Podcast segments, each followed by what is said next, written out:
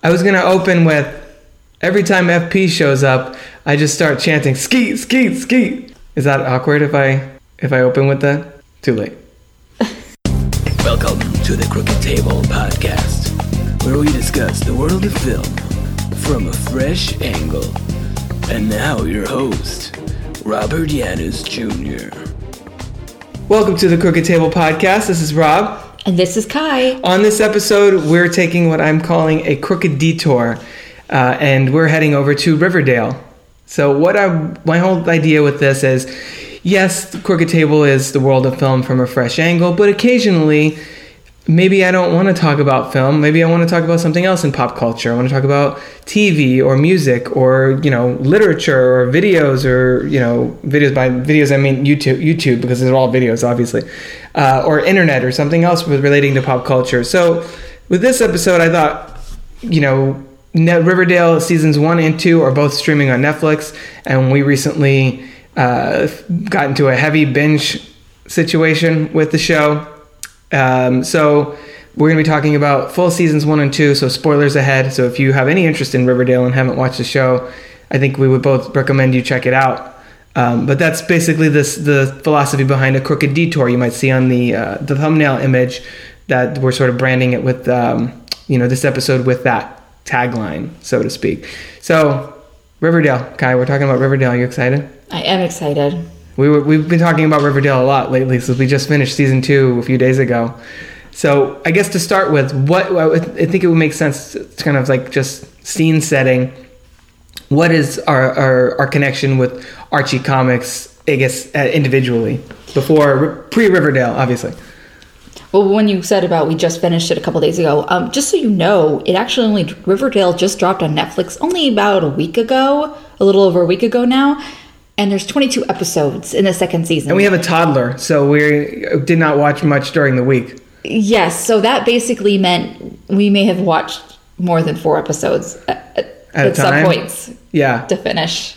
Yeah. Anyway, um, so my connection with Archie Comics is when I was a little girl, um, me and my sister read Archie Comics. That was actually the only comic books that we read, and um, we loved them. And Archie Comics is the, I guess, the comic strip that the comic book that taught me how to read, I guess, um, read, read to myself. Cause I would read out loud. My teacher would say, can you read to yourself?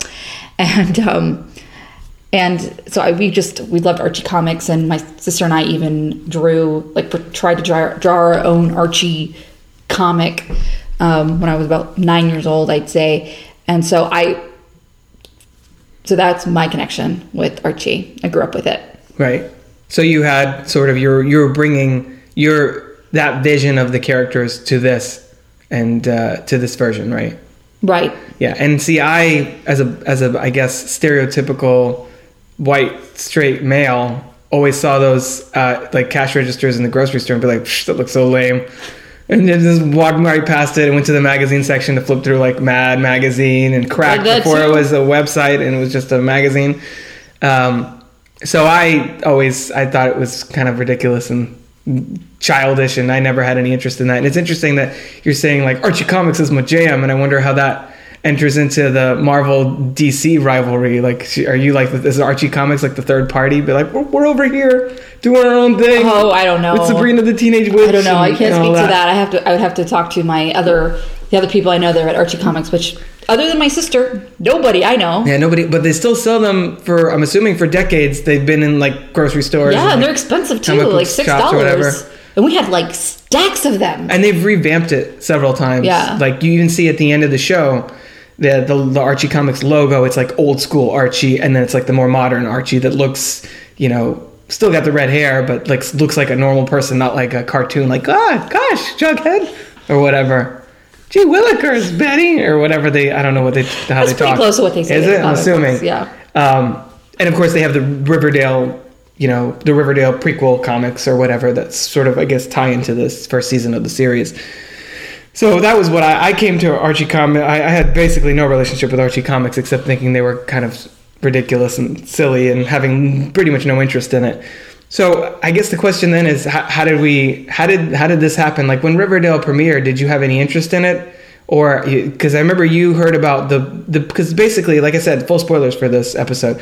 Basically the first, what, four or five episodes, maybe three or, like three to five episodes center kind of heavily on Archie's having a relationship with one of his teachers. Yes. His music teacher, who in the comic books is this elderly lady, and here she's like this, like, uh, you know, I don't know, thirty something, like with her hair tied back and glasses, like sultry type. Uh, bookish sultry, I guess. Well, actually, I didn't know anything about that part of it. It wasn't until we watched one of your favorite film reviewers who watched the first episode of Riverdale that he even said...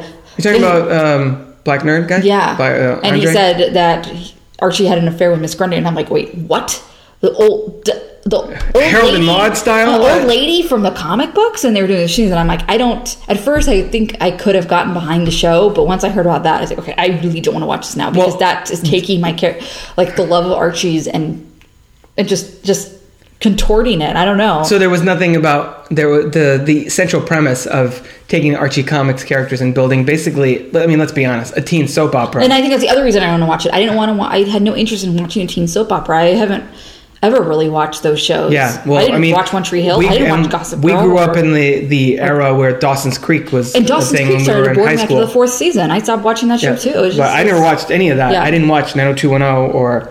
Okay, I did watch yeah, okay. that. You're like, I haven't watched it like ever, and then you're but, like, well, this but, and this. And I was this, also and this. seven, and seven is a lot different than fourteen. Right. And I, I was I was watching with with girls that were older than me. Right. So it was. Kind of but that's why I guess I'm relating to to listeners that nine oh two one oh. Oh yeah, I'm relating to listeners that like Dawson's Creek was like basically the Riverdale of our high school years. Like because people that are in high school now, I'm assuming some of them are watching Riverdale, and during our high school experience, Dawson's Creek was like that show yeah. or like right. the teen soap situation, right. small town, and all that stuff. Um, so. Yeah, so I, I was sort of not really interested at all based on, like I said, my connection to Archie Comics. And then over the course of season one, especially, like, I guess between seasons one and two is where everybody started, like, talking about, oh my God, Riverdale's so much fun, blah, blah, blah. And I was like, really? Why? Why do people call, keep talking about this? And they're, like, saying it's, like, it's basically a guilty pleasure show. And, and I can see that a little bit now, especially, you know, I've said this to you recently, where two mid-thirty-somethings watching a show about teenagers being like, oh, my God, I hope this all works out for Archie and, and Veronica or whatever. And meanwhile, we're closer in age to the parents on the show than the teenagers that are, like, the main characters. Um I mean, yeah, I guess we are closer in age to them. Depend, not, but not the actors. We're, no. we're closer in age to the actors on the show because they're all like late, mid to late twenties somethings playing like sixteen or whatever. Right. Um, so I, you know, it's really the buzz, and you know, I follow a lot of, you know, entertainment writers on Twitter. So I, you know, and watch YouTube as you mentioned. So I, kind of the buzz of that made me curious about it. And season one was already on Netflix. So basically, what happened? I think this was what March, February, Fe- March. I, th- I think. Yeah, probably early March. Like early March, we were it was Saturday night, and we were watching. We were getting ready for S N L to start up, and we we're gonna watch that. And we were like, all right, let's just see what's on Netflix randomly. And then and I had it in my queue. Yeah, you like dared me or something. I had it in my queue, and I was sort of flirting with the idea of, do I want to watch Riverdale? Well, do I want to get well, involved you, in that? You you asked me. You said, okay, Guy, what? Just pick out a show. Yeah, yeah. Just well, one episode oh, yeah. for us to watch. And I had it in my queue, and I was like, yeah. pick something in my queue, and, like a T V show or whatever. Yeah, and I said, okay, Riverdale. And you were like, oh, and uh, you know, and you know Netflix, they have so many shows to choose from that right. I, I could have chosen anything. And as a movie person, I'm vastly behind on a lot, a lot of shows, even ones that I want to watch. Um, so, yeah, so then we watched one of those, and then we were like, all right, let's watch the cold open, a little bit of S N L, and then fuck that, go back to back to Riverdale. And I think the first night we watched... What? We were up until three.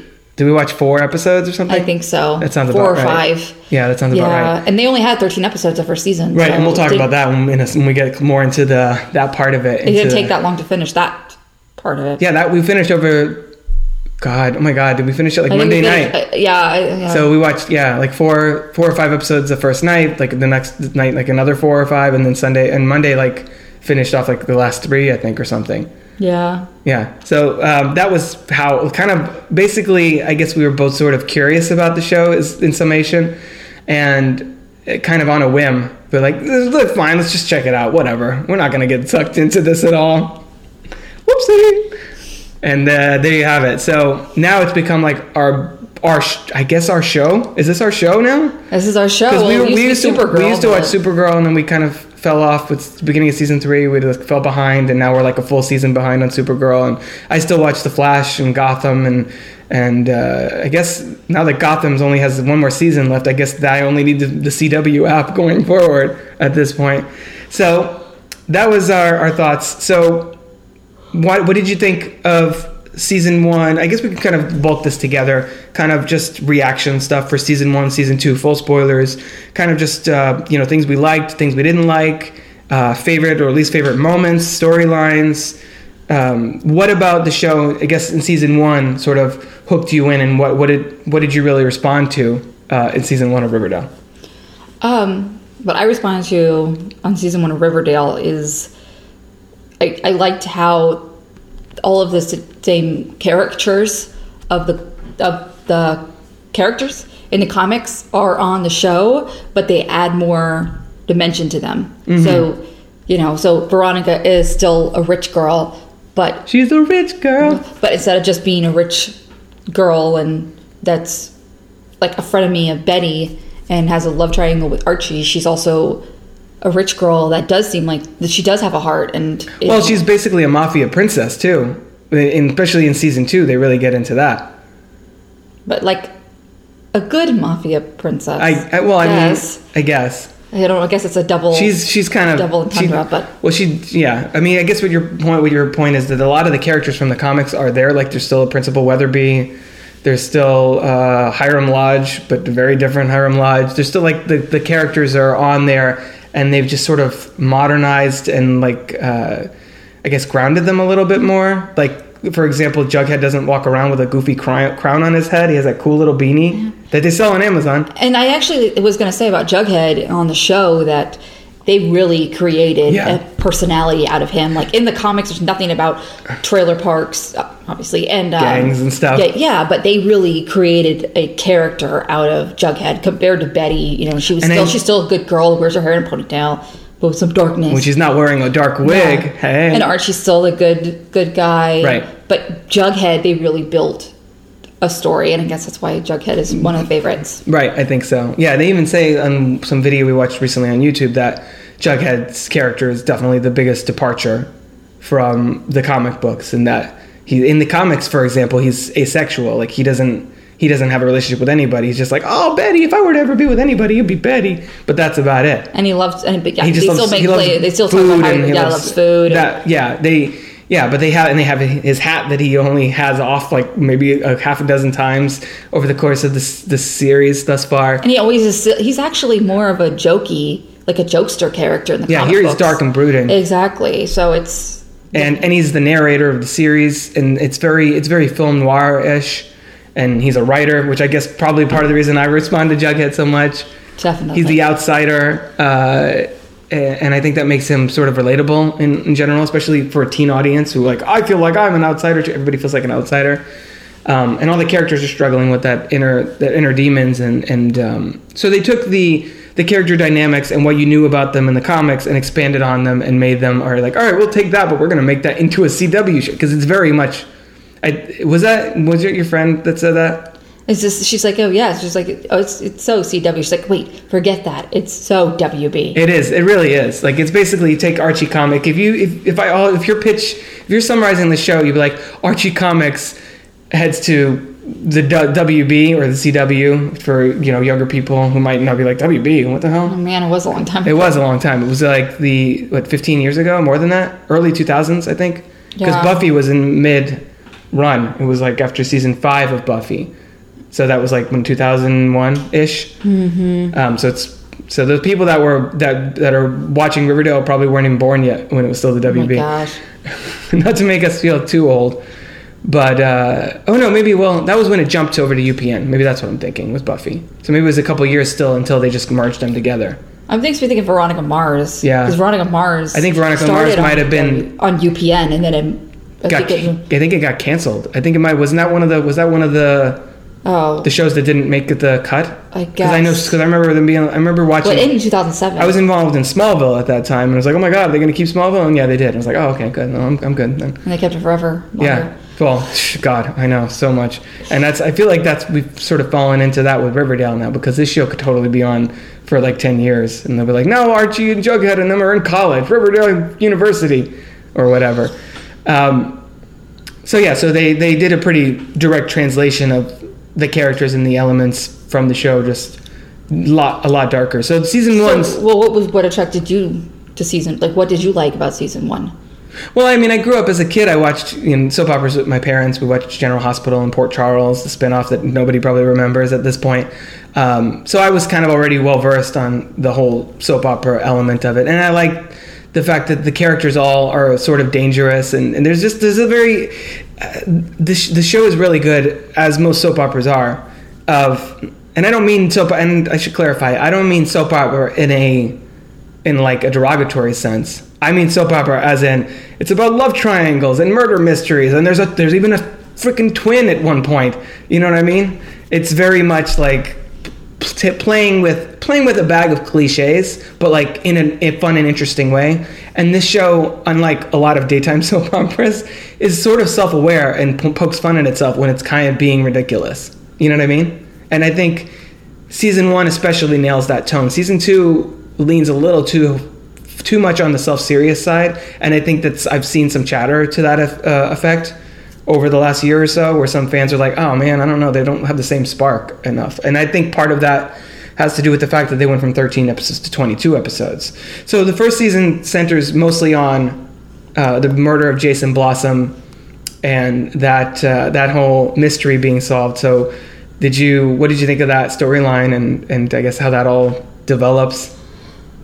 It feels like forever ago that we watched that, even though it was only a few months ago now. It kind of, in a way, though, feels predictable that it was... The dad? The dad. Spoilers.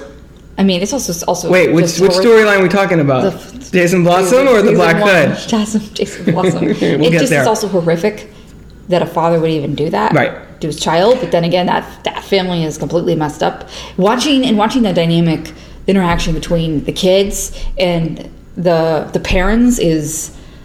I think that was another thing that that um, caught my attention on season, season one is that just the back and forth and how some of the parents are like they're just some of them are just flat out evil, and then others are just trying good people. Just some of them yeah, are decent just people. trying to good people, but Fred have Andrews their own secrets, and they're just trying to raise their right. family and all that. So.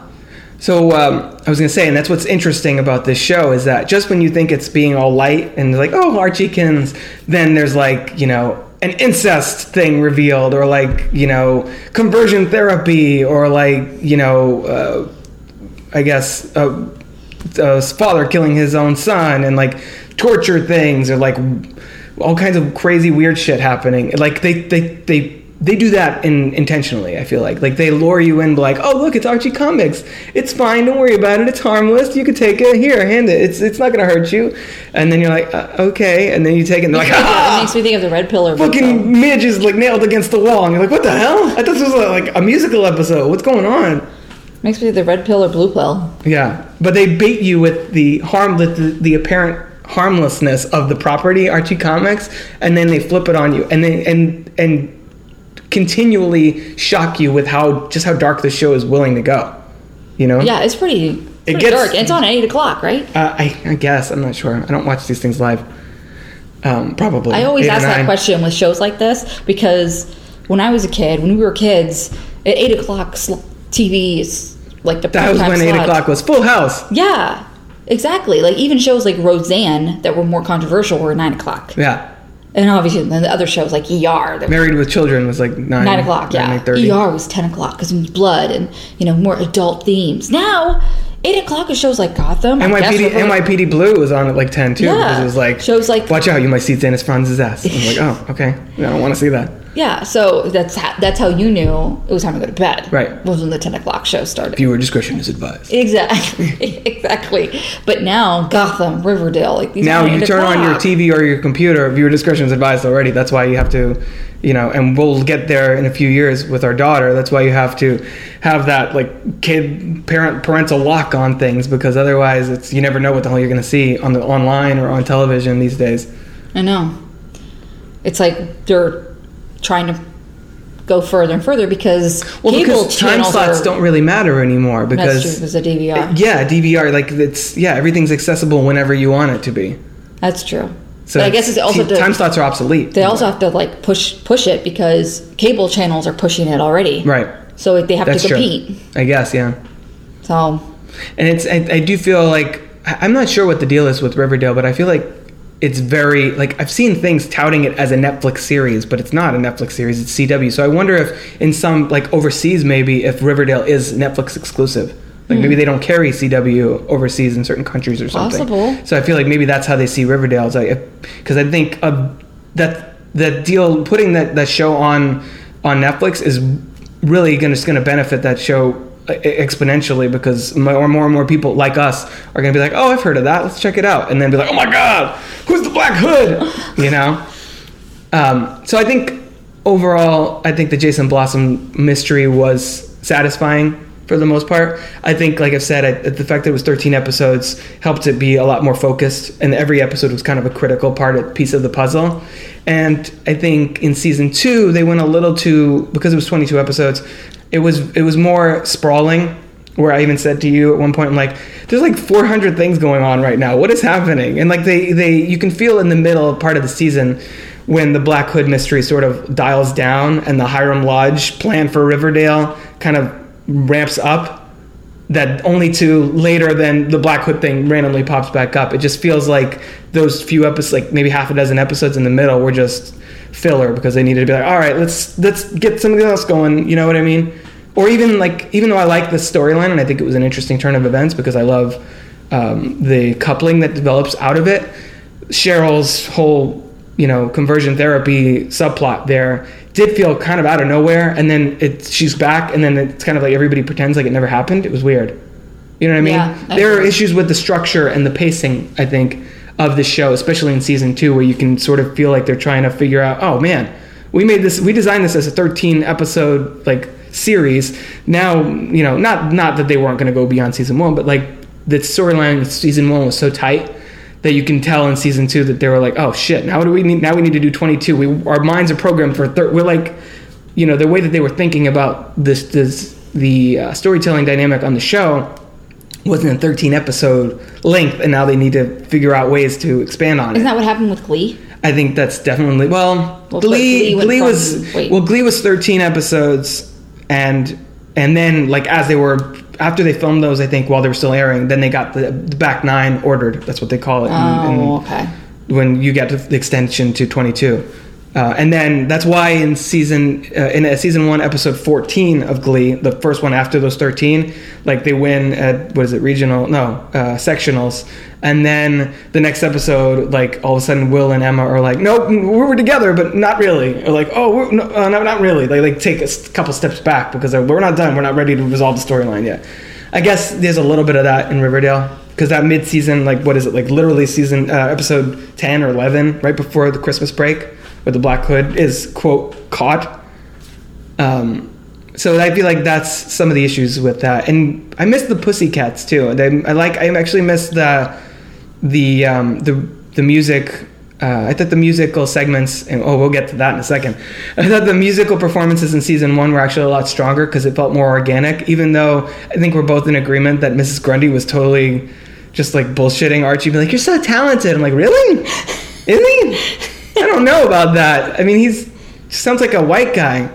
It's like with a guitar. Who's struggling oh, to sing? Yeah. He's straining. And I'm no, no, no offense to K J Apa, because I think he's a good-looking guy and he's a decent actor. I just don't think his musical prowess is up to the par with some of the other people on the show. Right. Um, I wonder. If- even though I do like that aspect of Archie's character, because they do take him. We talked about this recently too. They do take him too dark in season two. Yeah, there's this BuzzFeed article because once we were done watching uh, Riverdale, which wasn't that last night. Uh, let's see. Uh, was it? No, no, no Friday. That's right. Yeah, it was Friday. Friday. We were like, "Fuck it, let's go for it." That's right. Six episodes. But we were on BuzzFeed, and they have this whole section for Riverdale, And of course was, they do. And there was one um, article that was saying um, the diff- my opinion, you know, my opinion of season one of Riverdale versus season two of Riverdale. Oh, yeah. And Archie in the first season two, they were like, yeah, Archie's kind of scary and like almost maybe like a fascist. And um, so that one made me laugh. Well, he did go. Yeah, he, he got a little I, and scary. I and I, I mean, I, I liked this. him because he is a stand-up right. character. He's an honorable guy, and then he like gets the Veronica juice, and he's like, okay, well, I'm just gonna.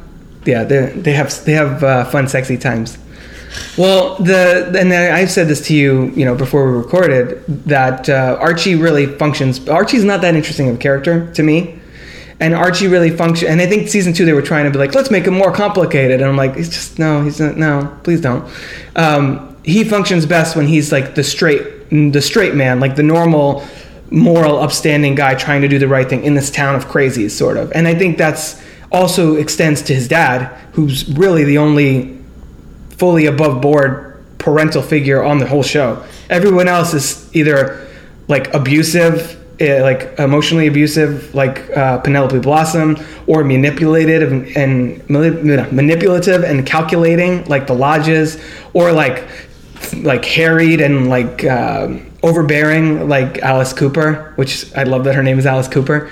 Um, you know what I mean? And Fred Andrews is really the only one who's like got his shit together. Which I love the fact that Fred Andrews is played by Luke Perry. Right, that's the nine oh two one oh reference yeah. you were foreshadowing. That's like.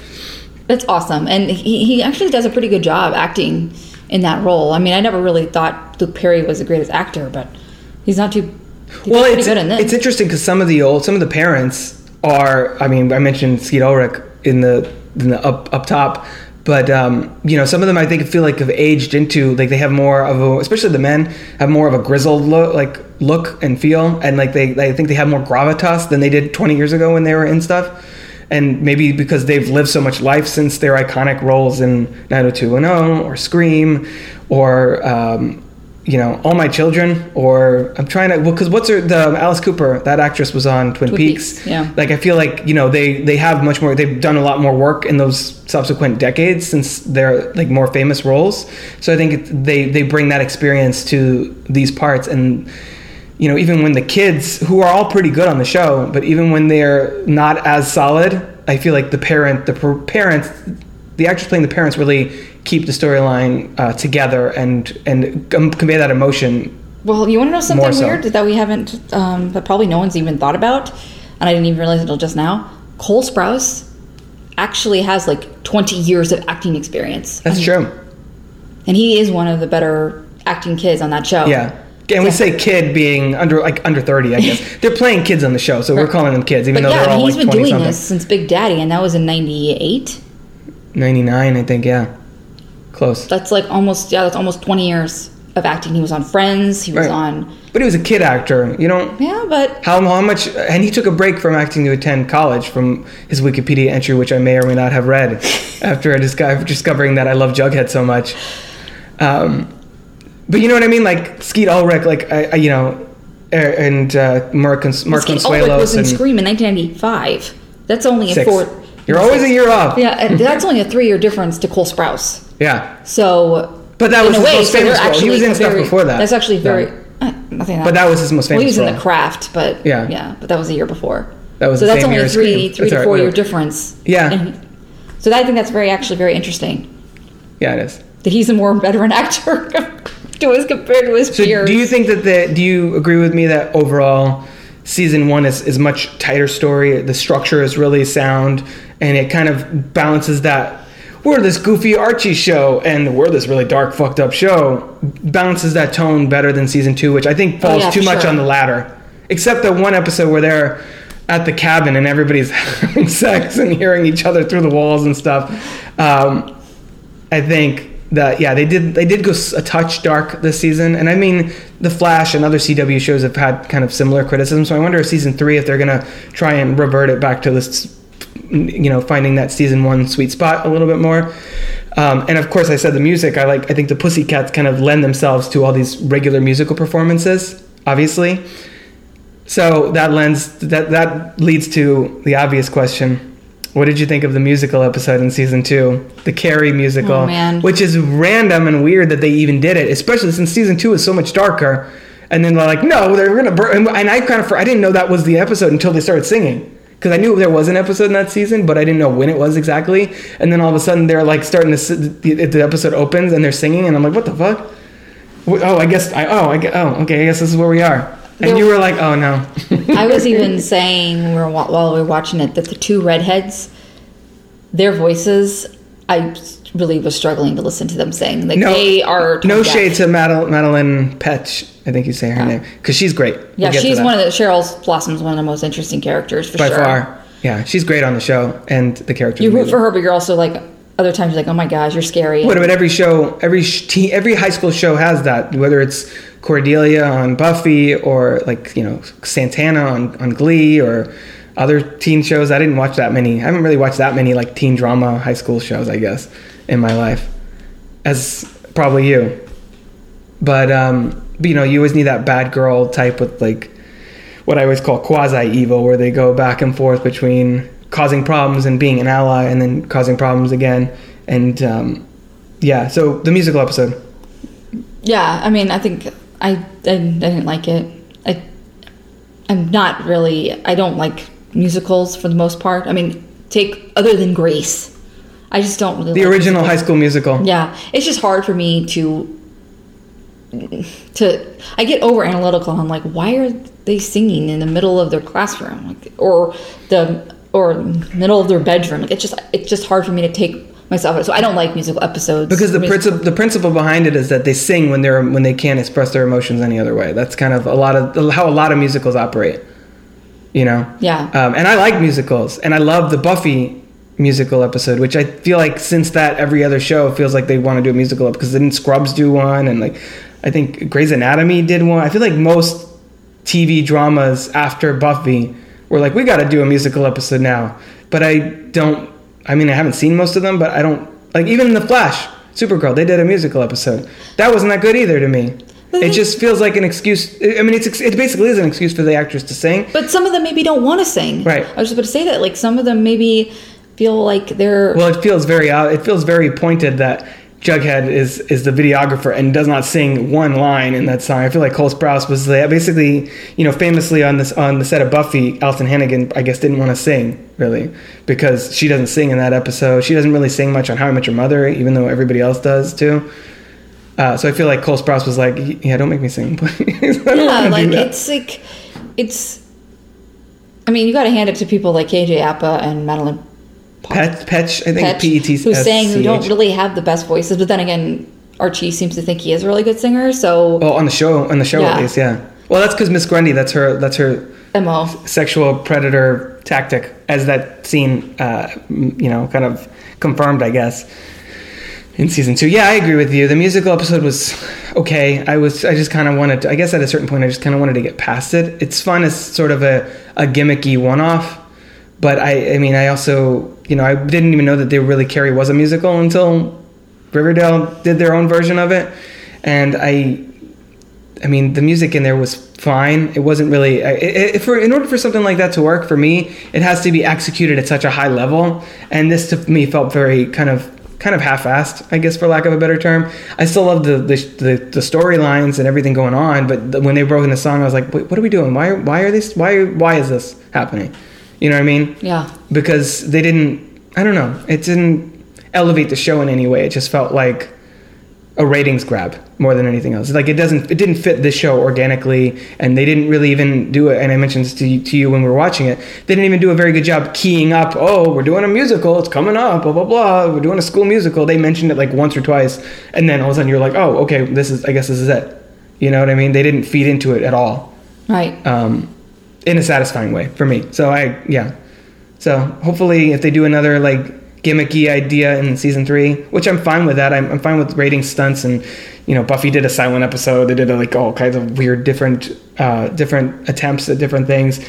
Um, uh, hopefully they don't do a musical episode and they do something else, you know? Uh, I don't know exactly what form that would take, but I, I'm all, I'm fine for them trying something different and more experimental. It's just, yeah, that, that one didn't really didn't really do it for me. Um, so so the season one, we talked about season one. We talked about the Jason Blossom, rev, you know, resolution. So season two mostly centers on, mostly centers on the mystery of the Black Hood, who's basically a serial killer running through Riverdale and killing all the sinners. And obviously this one is, I'm getting into more detail on because it's freshest in my mind because we just watched season two, as Kai pointed out. So how did you feel about the Black Hood story? Did you, did you, Did you think it was interesting, or were you, did you feel like it was tiresome at a certain point? I'm just glad, like, after the first handful of episodes, they stopped talking about Jingle Jangle, because that was annoying as shit.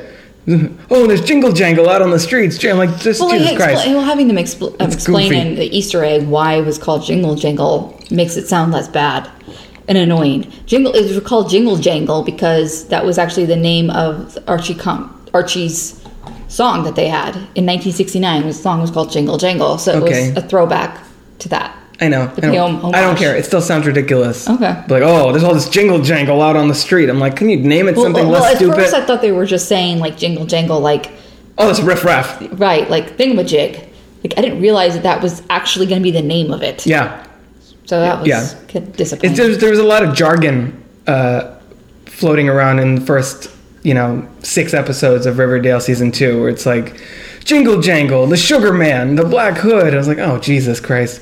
Let's move on with the Jingle Jangle thing. So hopefully, thankfully that, and then the Ghoulies, which I thought was, I don't care about the Ghoulies at all. Like the serpent stuff. I don't think you're supposed to. Yeah. The, well, I mean, it looks like they're going to continue to be important on the show. The serpent stuff is interesting sometimes, but it also feels in large part like it's sometimes like it's in danger of, they're in danger of playing it out. Because season one and especially season, season two really takes you in the the the serpent's den. You know, we spent a lot of time in the White Worm in season two, especially. Uh, did you like all the gangland stuff happening in season two, or did not you really. think it, not really? I don't care. But you care about I care about Jughead. Jughead you care about, about F P Tony and F P, but I just like I just you don't care about Sweet Pea and Tall Boy. Okay, and they got to change the names of these people. Fangs. It's, it's ter- They're terrible names.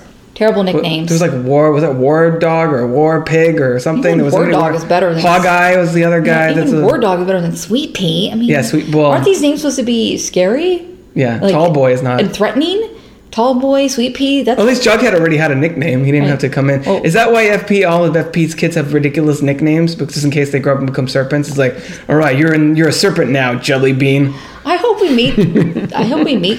Do we know how old Jelly Bean's supposed to be? Did they ever establish that on the show? Most likely younger than Jughead. Well, yeah, but how much younger? Like ten or like maybe maybe she's a couple only, years. Like younger. Maybe the she isn't it she? Yeah, she. Yeah, maybe she's in middle school or something. Yeah. And so isn't the mom mad at this point that F P keeps saying he's going to go back to Toledo? They, and he never they, goes they back did that to two seasons in a row. It's true. They never, no, and the, you're going to go back with your mom. It's like, no, I'm not. Okay, you don't have to. And then the second season, oh, they did it like twice in yeah. the second season.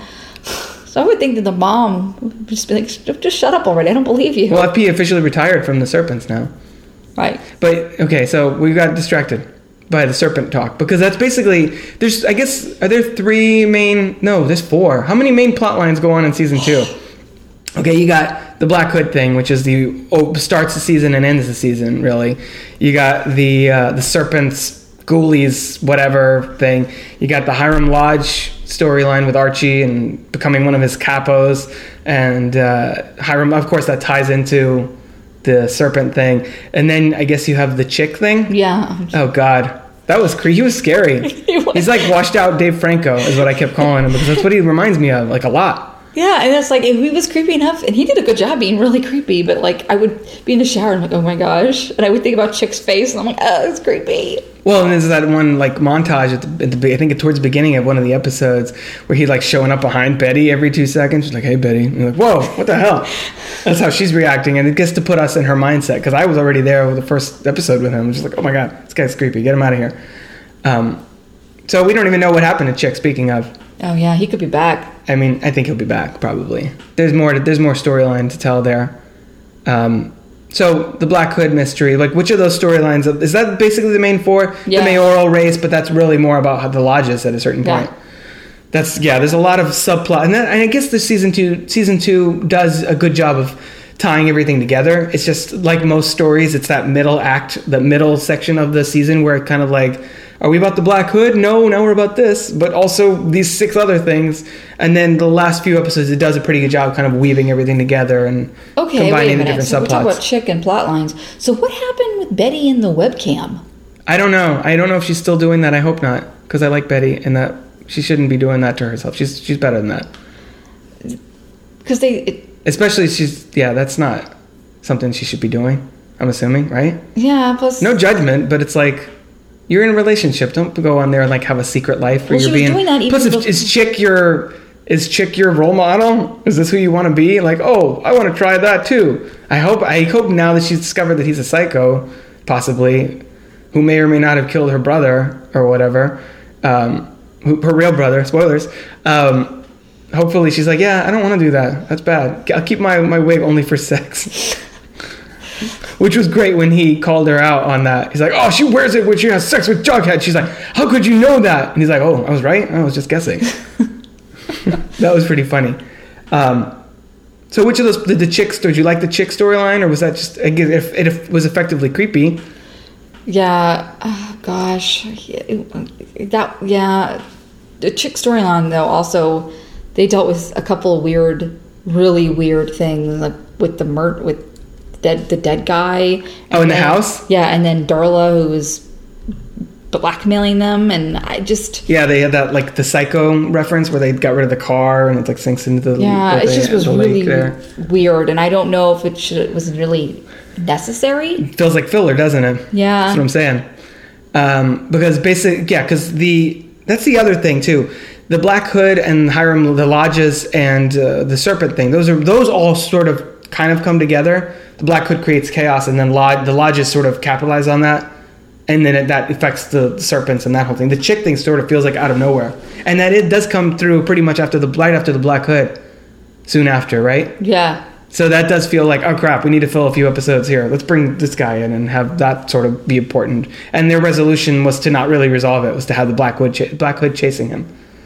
Down, chasing him down the street. She's like, you better get out of here. I did like the one-upsman, the game of one-upsmanship with Betty and Chick, because I love Betty. We'll get to that in a second. Oh, yeah, that scene with, with Chick and Betty, and she's like, oh, you, I would have said something to the sheriff about you braining someone in my kitchen if I wanted to get rid of you. And he's like, oh, but I didn't do any of that, Betty. It's not my fingerprints. It's not me that did the, the, with the car. And I'm like, oh, my God. And she basically... She's almost, diabolical. She almost basically gets to that point where he's... She... she intimidates him at one point, and she's like, "Oh, something." Basically, ins- no. Ins- well, but she that does was before too. That conversation. Yeah, yeah. No. She does all, but she also sort of insinuates at some point, like, "Oh, you know, I have a dark, I have a darkness." And you like basically insinuates you haven't even seen my darkness yet, that kind of thing. And I, lo- I thought that was cool. Betty's one of the best characters on the show. I'm getting ahead of things. So the Black Hood mystery, as I was telling you from like before the Svensson thing, I was like, "It's Hal Cooper." Okay. And then every time Hal Cooper showed up, I was just like, "Hey there, Black Hood, what's going on?" But we'll explain to podcast land what why. was my what was my rationale. Okay, yeah. So we knew it was a white male in his forties.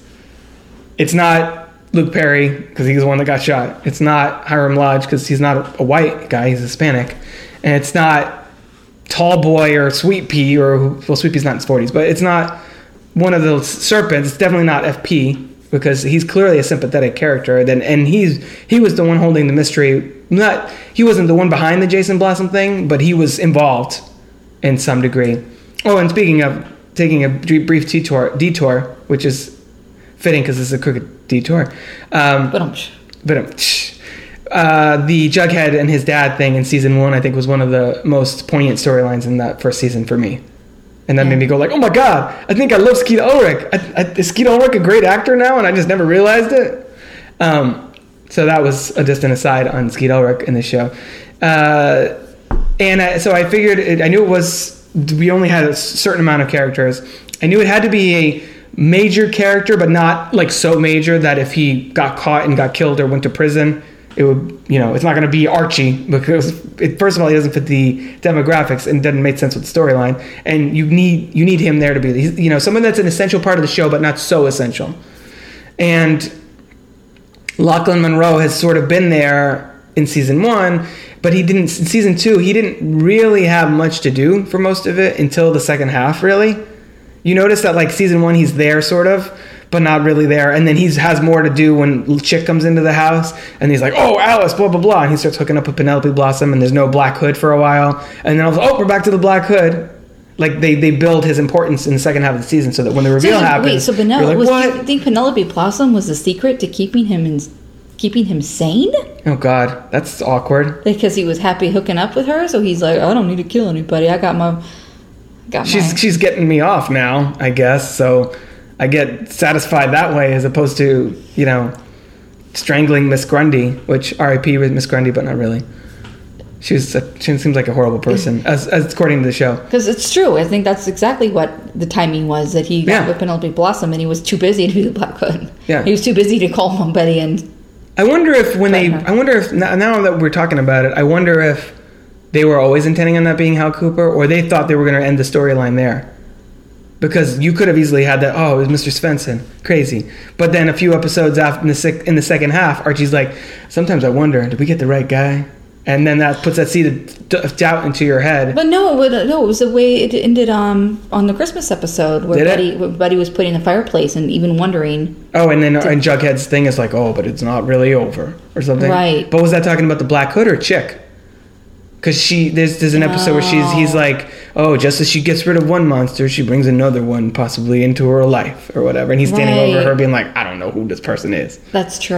Okay. So I wonder if they, they pivoted halfway through and they were like, I don't know, that Black Hood reveal didn't have the oomph we needed. Let's tease that maybe it's not over. And then who could it be? And then they crafted the whole Penelope Blossom thing with Hal so that his storyline, he would actually have more of a presence in the well, second why, half. It's with the Black Hood, though, with the with the... the hood over his face and the eyes yeah. and the shape of his face. It did match Hal Cooper's, though. Yeah. I wonder. I'm curious. I should read some... I should see if I should find... If I can find some interviews with the writers of the show. Now that we're done with season two and we're up to date, I, I'm curious to, like, how the the writing process for that broke down. So that was that a was that a strong reveal for you? Were you like, yeah? Because well, I was. I was it, like, I was right! It would have been.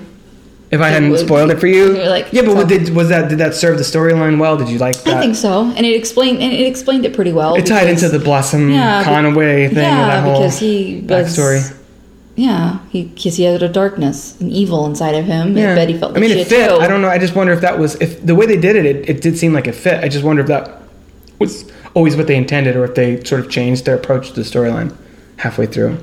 But either way, I think it works. I called it before Mister Svensson. I was like... I don't know. I don't think it's over. It's gonna be Hal Cooper, y'all. And it was Hal Cooper. So how? So how did hanging with Hal Cooper? How did Mister Svensson then get involved? Where he was the Black Hood in that scene, and he had his finger cut off. I think off. Probably he was Sweating. manipulated by Hal. Right. Yeah. So I like that. I think we'll see more of him. I think Betty will still keep going to see him in prison, and we'll obviously they're. The, Betty's inner darkness is a continuing thread going forward. But I think that. Um, I think that, you know, I like the way that that storyline resolved. It's, uh, I just think they had too much going on in season two. That was kind of my, my thing. So hopefully now that they, now that they'll, they'll kind of pivot back to the season one approach and apply that to a twenty-two episode model. Or I think it, I think I heard it's going to be twenty-three episodes, but still same difference. Wow. So I think that's sort of wraps up that part of it. So what are, what are some of our favorite characters and, and or favorite couples from the show? Um, Season one or two, doesn't matter. The whole, the overall thing. Well, might get some heat for this, but one of my favorite characters is still Archie. Um, you maybe not traitor. The last half of season two. Now Archie, when he's red, Sar- red circle or dark circle or whatever the circle. Yeah, he's getting too close to Harem Lodge and making some decisions that he should be making. But overall, Archie, because he is the foundation of the show, and I like that he really um, he's a good person. He is loyal. He. He's, yeah, he's the straight man in the world, the town of crazies. And what did you think of the Nick Saint Clair storyline? And he's still strong. That actually reminded me of that. Because he had that Nick Saint Clair thing was kind of, I thought that was an, he was an interesting villain. And it's, I sort of feel like probably not done with him in a way. Uh, Someone yeah, they could bring back. It was... Uh, because that, that was some of the darkness of Archie, what you're talking about, I think. Yeah, it was um, interesting. Yeah. I actually... I think I like Nick Saint Clair, Saint Clair better at the second half of season two than I did the first half. When he gets his comeuppance, comeuppance even more so, and then yeah. he, he Veronica um, gets the upper hand on him and all that. Which I kind of I she, had a feeling it was going to be that way. The fact that she is keeping the money though Well, she wants to invest it, and she was trying to invest it. She she buy did she buy the diner with that? But but she's keeping money that was basically through bad through illicit means. Yeah, ransom is illegal. Yeah, I know. I, well, I kind of wish that she would have just been like, I was just joking. Here's some money back. The lodges are they have they're very loose morals. Let's put it that way. To to put it mildly. So Archie's your is your favorite? Yeah, one of my favorites. Okay, who are the other favorites? Um, so that I can use piggyback off of some of them because um, uh, you haven't hit one yet. I like Veronica. Yeah, I like Veronica too. She's she's she's multi-layered, and she's much more complicated on the show than in the comics. Yeah, like everybody. And on the in the comics, she's actually more mean. She's yeah, she's more the mean she's girl. She's like mean. Yeah, she's here. Mean they have Cheryl, mean to, Cheryl Blossom is is the more the mean girl here. Oh, Cheryl's fun too. Yeah, I love Cheryl. Cheryl's one of my top. I don't know if top three, but definitely top five for sure. Um, because she has that ability to go from one of the gang to like their arch nemesis and then back again. And now she's a serpent. She got a red jacket, jacket, which is pretty cool. Um, and, you know, she's kind of, she's instantly a sympathetic character because of her horrible family, especially her mother.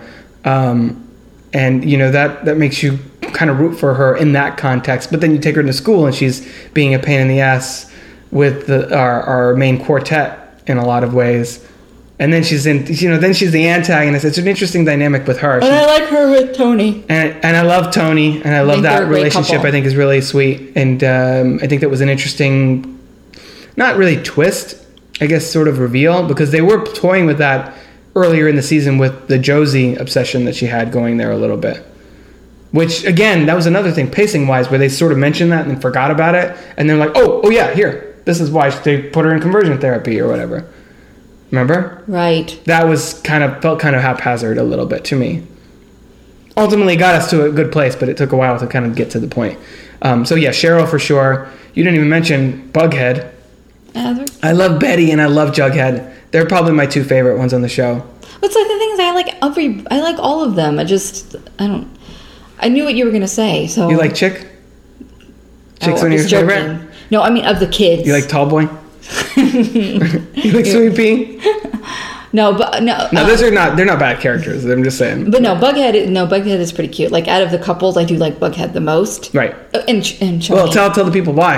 I, you um, tell me, and I thought that was so really a good point. I think... So, clearly, Archie and Veronica have no qualms... Archie. have no qualms about having sex wherever they are all the time. They're teenagers. Because that's the response, because, you know, it's like that Cabot episode said, that's the response for everything. And with Be- Betty and Jughead, they're just, they seem like they're more restrained in their emotions in a way, and their passions. So when they actually do, like, have sex and stuff, it's like, it, it's like actually hotter in a sense. But they still get a little freaky with the, like, the wigs and stuff. Yeah, and they just and they their love just seems more genuine. Well, it's, it feels it seems like more of an emotional connection, and like in a way more love, versus the other two are like, we're just two sexy young people. Let's have sex everywhere. And it feels like more like the Varchi thing is more lust, and then the Jughead and Betty thing feels, yeah, it feels like more of an emotional bond that they have, where they they're fine like embracing each other and that kind of thing. Veronica and Archie are like, okay, but let's go have sex somewhere. You know and what I mean? I they don't even like, really talk very much. They're just like, hi, okay, what did my dad say? Okay, let's go have sex. And I feel like Betty and Ver- uh, Betty and Jughead have been through more together, right. too. Yeah, well... The, the only thing that's really Archie's going getting with, there now with all the lodge stuff. Well, it's going with Archie. Well, Archie and Veronica, I mean, they were going through stuff, but it's all related to her her dad. Yeah, basically. Her dad and his dad versus Betty and Veronica, uh, Betty and Jughead. Betty and Veronica, it was, a, it was a lot of double digest on Betty and Veronica. Um, Which is another couple that some people are probably rooting for in that after well, the they pilot. Did kiss. They, and they mentioned that in season two. They they called back to that, so I thought that was interesting. Um, but with Betty and Jughead, they've been through more together than what than just parents. It's, you know, the right. serpents and the... They just, they have more history. And they've known each other longer, too. Yeah. So. Wait. Oh, wait. Oh, then Archie and Veronica? Yeah. Oh, okay. Well, but obviously Veronica. Archie's known Betty for since forever. They lived next to each next door to each other. So, do we still think? And then we'll get back to the characters that we love and stuff real fast. Do we still think that uh, Archie and Betty are probably endgame? Probably what I think is going to happen. Maybe in season three, but or season four, it's going to happen now eventually. Oh, Archie and, and Betty? No, Veronica and Reggie. Oh. Because if anybody that's read the comic Archie Comics knows, yeah, is I, it was I read the Wikipedia Archie, page. Archie and Reggie had a love triangle with Veronica, and Betty and Veronica had a love triangle with Archie. So and they've and this the Reggie this season got a lot more. Um, Who they yeah who we should mention they recast because the original actor was on thirteen Reasons Why or something. Yeah, um, and Archie and Reggie are frenemies, so I think that that coupledom will probably happen because it just seemed like they're doing a lot of callbacks to well, the comic strip. It's also in season one. So in season one, like maybe midway through or like towards the end of the season, Archie and Veronica got together and Betty and Jughead, like midway through the season, right? Right. Because they weren't like, nobody was really coupled up for the first few episodes, I think. And then in season two, Betty and Jughead broke up like three times and they got back together. And Archie and Veronica have been strong all through season two. So that means season three, that they're definitely going to break up at some point. So that's when I could see her probably rebounding with Reggie. And maybe Bughead will be stable in season three. But that's the thing with the show. It's like you can't take any of the couple stuff seriously because they're all going to break up and then date each other. And that's what a soap opera is, especially a teen soap opera. That's high school, too, you know, to an extent. When you have a finite number of kids in high school on a high school show, they're all going to date each other at some point. Um, so I guess before we... We'll do the parents in a second. But um, so I, let's also... We also probably want to mention Kevin because Kevin's really fun on the show. I think he has some interesting stuff. It's like as a supporting player, and I do like Josie, and they gave her much more to do this season. Uh, and I like to see more of Josie and the Pussycats. Which, yes, after this whole Riverdale rabbit hole we fell down, and thanks to the Blank Check podcast doing an episode on it, I did just go ahead and blind buy Josie and the Pussycats on D V D. Which I saw the movie in the movie so theater. So I'll be watching that soon in two thousand one. That'll be interesting. Out. I saw it with some friends of mine, and I just was like, okay, it was okay. I really like the soundtrack a lot. Well, because it's a satire, it and I don't think anybody realized that at the time. I didn't realize it. Maybe that's what, and that's that's kind of my thoughts on Last Action Hero. Like, I don't think anybody realized Last Action Hero, the Arnold movie from nineteen ninety-three, is a was a satire. I think they were just like, this is stupid. I'm like, yes, it is supposed to be. Action movies are stupid. That's the whole point. But I don't think anybody got it. So, I mean, and that's why that movie did really poorly. So I have a feeling that that's basically the same kind of thing with Josie and the Pussycats based on what I've heard. So we'll be watching that at some point soon.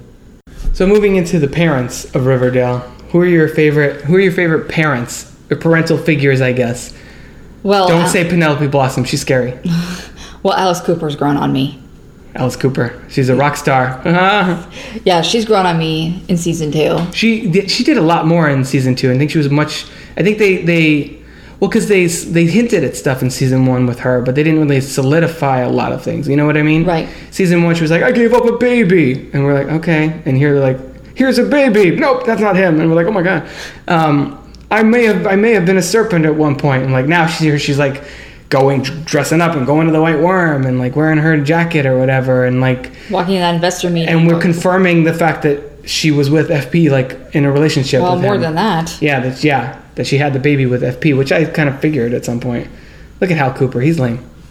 Um, so Alice Cooper's grown on me. Yeah, I agree. She's I like got her. a lot she's, more depth to her. She's at first in season one you think she's just this crazy controlling mom, right? But but so well intentioned, just like overbearing, like too too much, too too involved in her kids' lives, basically. And like seemed like she was really mean spirited, and right. then then season two, she um you find you find out why, and she was married to a serial killer. Yeah, that's why you find out why, and she clearly loves her her children, her children, and um yeah, so Alice Cooper, and yeah, definitely F P, F P, and, and and Fred Andrews. Yeah, I like, I like uh, F P is my parental V I P. Yeah, he for, really, for me. He's got a lot of problems, but he does love Jughead and wants what's best for him, even if he can't provide it. And um, and sometimes Hermione Lodge. Really? Yeah. I think she's she's low-key. She's, she's like duplicitous, but... Yeah. Well, she does love Veronica more than what's-his-face, who seems to only love... He seems to love power more than anything else. Like, he loves Veronica, and he loves his wife... But he also mostly just wants to, loves money and power and stuff. Right. And I feel like she is only doing the things that she's doing because she's scared of him. She's scared of mm-hmm. the consequences. I'm scared of him. Well, and even he said to Archie, he's like, oh, if you don't side with us like you did in my, with our, the, as you, when you took your oath. Yeah, he did the whole blood yeah. thing with him and everything. Which, that was a bad move, I know, Archie. I don't You're so know stupid. Why did that. Veronica like, oh. is very is very sexy. That's why, he's I like, guess. There will be consequences. So season three, and then we'll get more consequences. Um, what about, you didn't mention Hiram Lodge. You don't think he's one of your favorite characters? He's not one of your favorite parents? I mean, he doesn't have to, remember, I said favorite as in oh. most fun to watch. Like, oh. Then I mean, like, I want to be friends with this person. It, your favorite character could be the worst person on the I show. I feel like it was better when he wasn't around in season when one. When he was like the Emperor Palpatine off screen, like, oh, he's not as forgiving as I am. Yeah. And now he's here, and you're like, uh, he's just kind of slimy and gross. Sort of.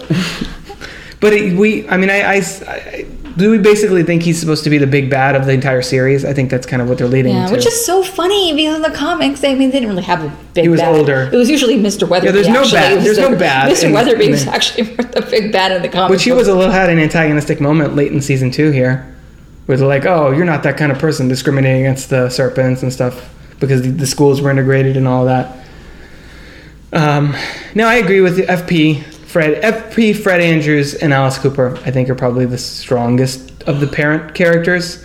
Um, uh, the Blossoms scare me. The Lodges scare me. I also like Hiram Lodge as a as a as a villain, and it's interesting because Mark Consuelos is a very charismatic guy, and he he, he can play those like, oh, oh Archie, it's okay, you know, blah blah blah. Come, come on, speak to me. Have, uh, try this rum or whatever. But then two seconds later, he's got the crazy eyes, and you're like, holy shit. Get out, Archie, get out. But he like, still can't, you know what I mean? So he has that, the ability to kind of pivot between, you know, sympathetic and, oh, caring, like, parent and, like, freaking, you know, scary mobster guy, basically. And like I said uh, before the podcast, and I'm not going to get too much into this, but... Yeah, we're, we're going to be wrapping up in a second here. Um, it, it also kind of makes me feel like he is a a play on our current... Political... climate situation. Yeah. yeah yeah you mentioned that. Yeah so and so that's interesting. I don't know if that was intentional. Well, they it's, didn't they didn't do the thing on Riverdale like they did on Gotham, where they're like, in Gotham, um when Penguin ran for mayor in season three, I think, and he was like, oh, we're gonna make Gotham safe again, or something like that. They didn't go that far with River that with Riverdale, although they totally could have. I think that might have been maybe too on the nose. Riverdale is, I guess, somehow trying to be more subtle than Gotham, but Gotham's pretty, like, in your face with everything they do. Well, even Supergirl was... Nevertheless, she persisted in season two finale, I think. Yeah. Yeah. So, okay, overall, what are our thoughts on this show? Would we recommend it to people? I know you've already been recommending it to everybody you know. Um, do we think it... Do we think it, it It does something, it, like, it has, it obviously has some predictable moments, like, you're like, oh, it's going to be this, or whatever, because we've all seen soap operas before, and teen dramas before. Do you think it does something interesting with those cliches?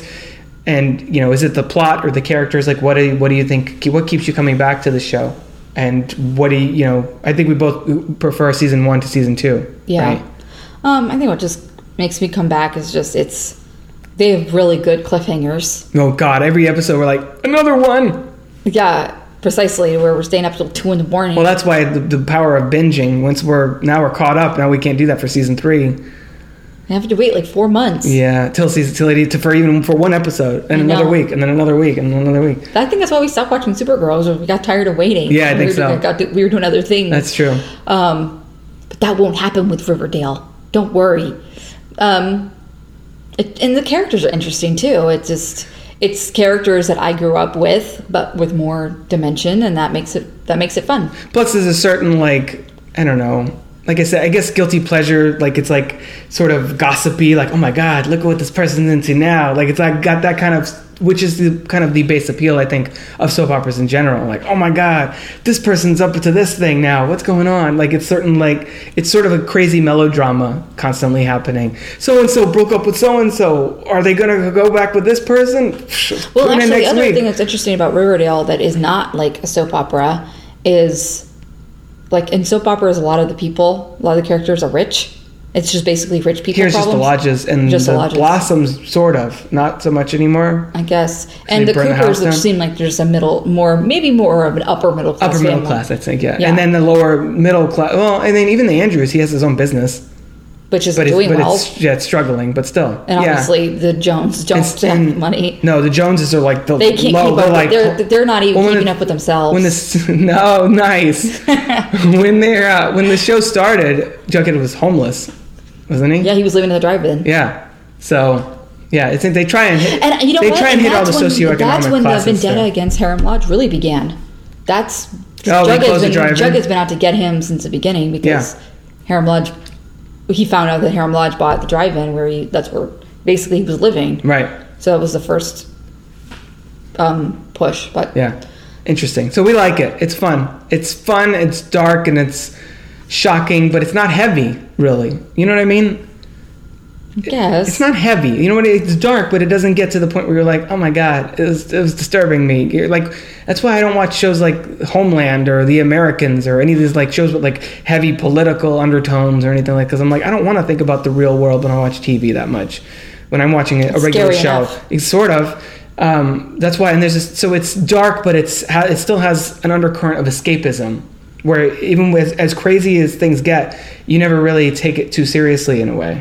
You know what I mean? Right. So, in closing, watch Riverdale, seasons one and two, streaming on Netflix. Season three, any thoughts? Hiram Lodge's Legion of Doom. We're going to see more of them, I guess. Um, I think Reggie's going to get more Var- time. More Reggie. Varchie's probably going to break up yeah, at some point here. And, uh, yeah, I don't know. We have, I don't, it's, it's going to be interesting to see what new elements they introduce. I think the ones they're going to pick up on are going to be what I'm calling Lodge's Legion of Doom and the Varchie situation. I think Bughead's going to be okay for the time being. Yeah, they've already broken up a couple times. Yeah, they think they need a break. Even Finchel didn't break up like multiple times a season, like once, I think, maybe. Um, well, Jughead is also realizing how important Betty is in his life. He even says, like, every single since I got since you've been gone, I've been making such terrible decisions, or sort of. Yeah, well, he cut a freaking part of a woman's arm off. See, Jughead went a little too far. Everybody went a little too far this season. I think that was kind of at the end of it, like, all right, well, we did we did bad things, but we're better people now for it. I'm do like, you think anything's going to happen with that dead guy? Or do you think that storyline's closed? The chick, the, the guy, the guy that killed, Chick killed? Yeah. I probably not at this point. Um, I think we're going to probably see Chick again, though. I think that'll be the Betty part of the Betty storyline in season three. And I'm sure there's new elements that a new character coming into town that we don't even know about yet.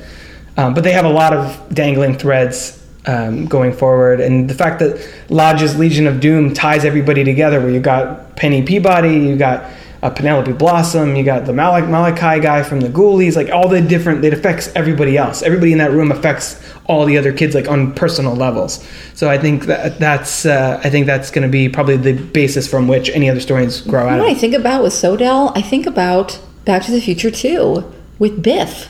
I could see it that. It makes me think of a Biff town, like, because there's going to be bikers everywhere and in front of a big old... Well, he wants to turn the town into a prison.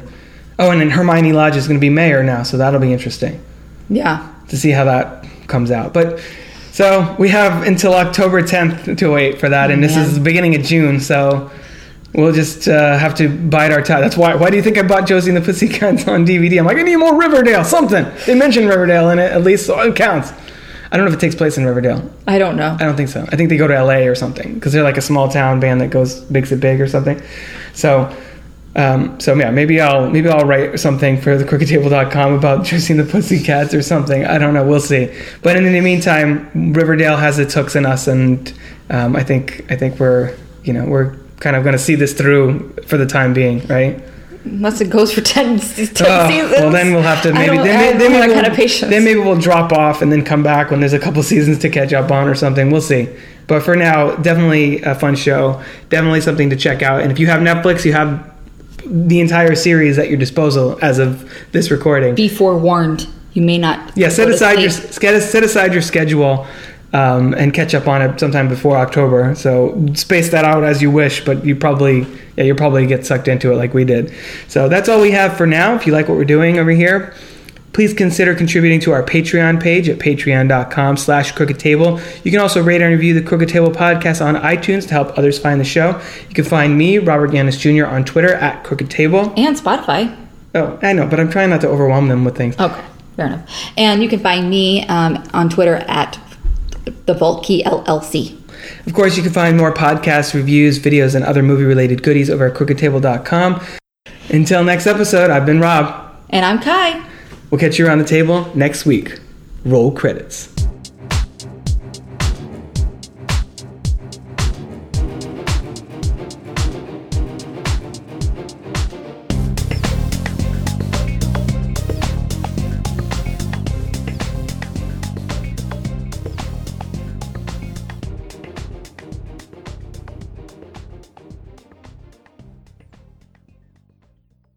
This has been a production of Crooked Table dot com.